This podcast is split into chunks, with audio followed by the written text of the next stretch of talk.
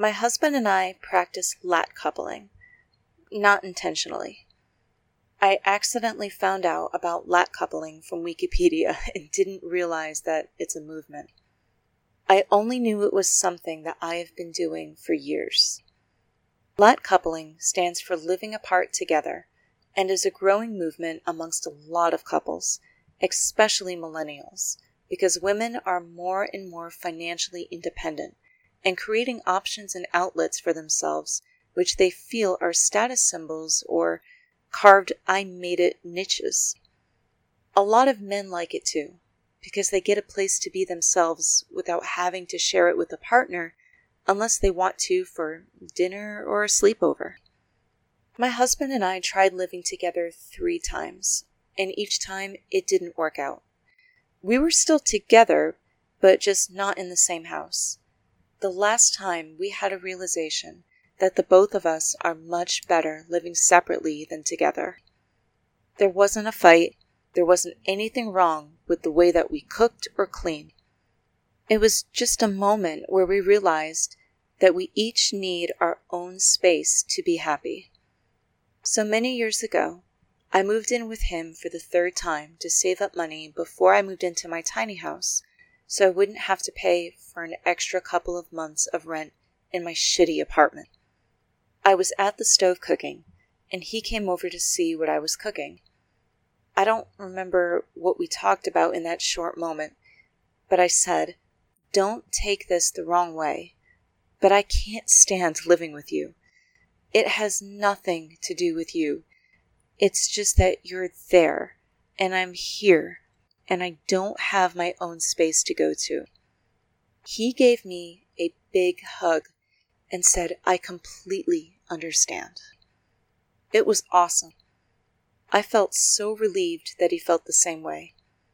We both have the same cleaning habits, cooking habits, and same preferences in shows and music, but it's just that he's always there, and I don't have a place to go to to be by myself.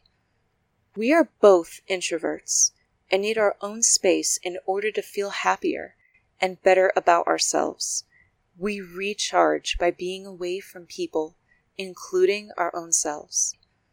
As we started practicing not living together, we looked at other couples who live together and realized that a lot of their problems they have are because they are always with each other the whole time.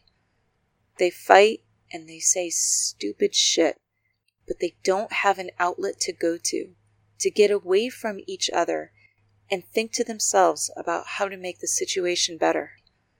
My husband and I live in separate houses in different towns. And so many people think this is weird and there are problems in our marriage or we don't love each other. But the time that we spend away from each other, we spend doing things that we love.